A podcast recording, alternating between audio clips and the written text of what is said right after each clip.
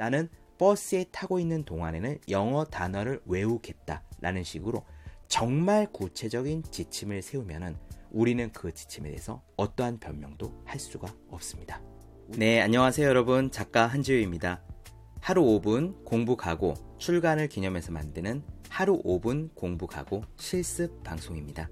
오늘도 저와 함께 한 페이지를 읽고 공부할 각오를 다지시죠. 오늘 읽을 부분은요. 작심삼일을 극복하는 가장 쉬운 방법이 되겠습니다. 작심삼일을 극복하는 가장 쉬운 방법. 영국 하트퍼드셔대 심리학과의 리처드 와이즈먼 교수가 일반인 5천명을 대상으로 새해를 시작할 때 세운 목표를 얼마나 달성하는가를 연구한 적이 있었다. 희망찬 포부로 목표를 정했던 이들을 6개월 뒤에 확인해 보았더니 그 가운데 고작 10% 정도만 결심했던 것을 지키고 있었다. 그런데 결심을 성공적으로 지킨 10%의 사람들에게는 다른 90%의 사람들에게는 없는 뚜렷한 차이점이 한 가지 있었다. 그것은 구체적인 계획의 존재 여부였다.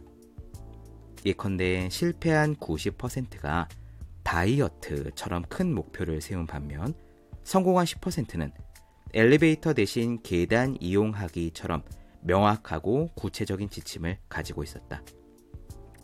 무엇을 해야 할지 명확히 정해놓은 사람은 실제로 그것을 실천할 가능성이 훨씬 높았다. 당신의 공부 계획은 어느 편에 속하는가? 실패한 90%인가? 성공한 10%인가? 명확하고 구체적인 지침을 가지지 않았다면 당신 역시 90%에 속하기 쉬울 것이다. 작심삼일을 반복하는 나약한 의지력을 자책하기 전에 당신이 세운 목표를 다시 한번 살펴보자. 연필 끝을 뾰족하게 깎듯이 조금 더 날카롭게 다듬어 보자.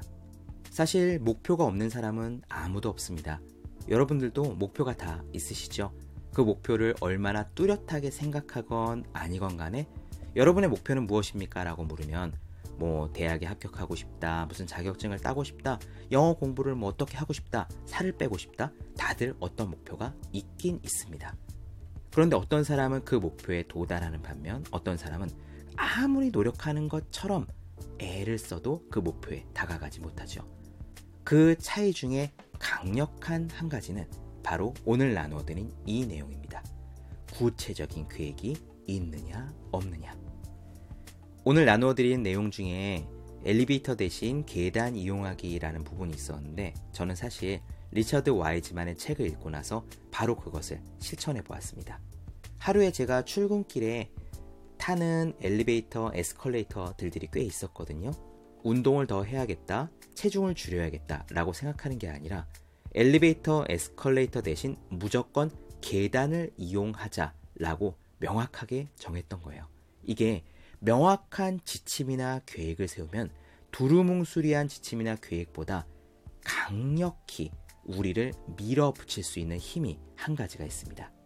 명확한 지침은 우리가 그것에 대한 어떠한 변명도 될 수가 없다는 점이에요.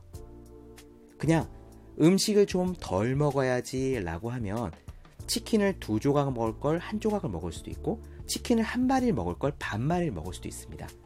정확한 기준이 없기 때문에 우리는 얼마든지 스스로를 속이고 변명을 할 수가 있어요. 하지만 정확한 지침과 규칙을 정하잖아요. 나는 엘리베이터를 타지 않겠다. 나는 계단을 이용하겠다. 나는 버스에 타고 있는 동안에는 영어 단어를 외우겠다. 라는 식으로 정말 구체적인 지침을 세우면은 우리는 그 지침에 대해서 어떠한 변명도 할 수가 없습니다. 우리가 그것을 속일 수 있는 여지가 존재하지 않아요. 바로 그렇기 때문에 아 내가 지금 계획을 지키고 있구나 못 지키고 있구나라는 걸 알 수 있고 만약에 못 지키고 있으면 우리에게 피드백이 가능한 거죠. 정신 차려 지켜야 돼 라고 말입니다. 여러분들도 그렇게 한번 해보시기 바랍니다. 여러분들의 계획이 있으시죠? 공부 계획도 좋고 습관도 좋고 운동도 좋고 다이어트도 좋고 그 무엇이 되어도 좋습니다. 여러분들이 오늘 해야 될 일이 있잖아요. 그리고 그 일에 대한 목표가 있죠. 그 목표를 아주 구체적인 지침으로 바꾸어 보세요. 구체적인 지침이란 그것을 지켰느냐 어겼느냐를 보자마자 당장 알 수 있을 정도의 지침이어야 합니다. 한번 떠올려 보세요. 여러분들은 오늘 무엇을 각오하시겠습니까?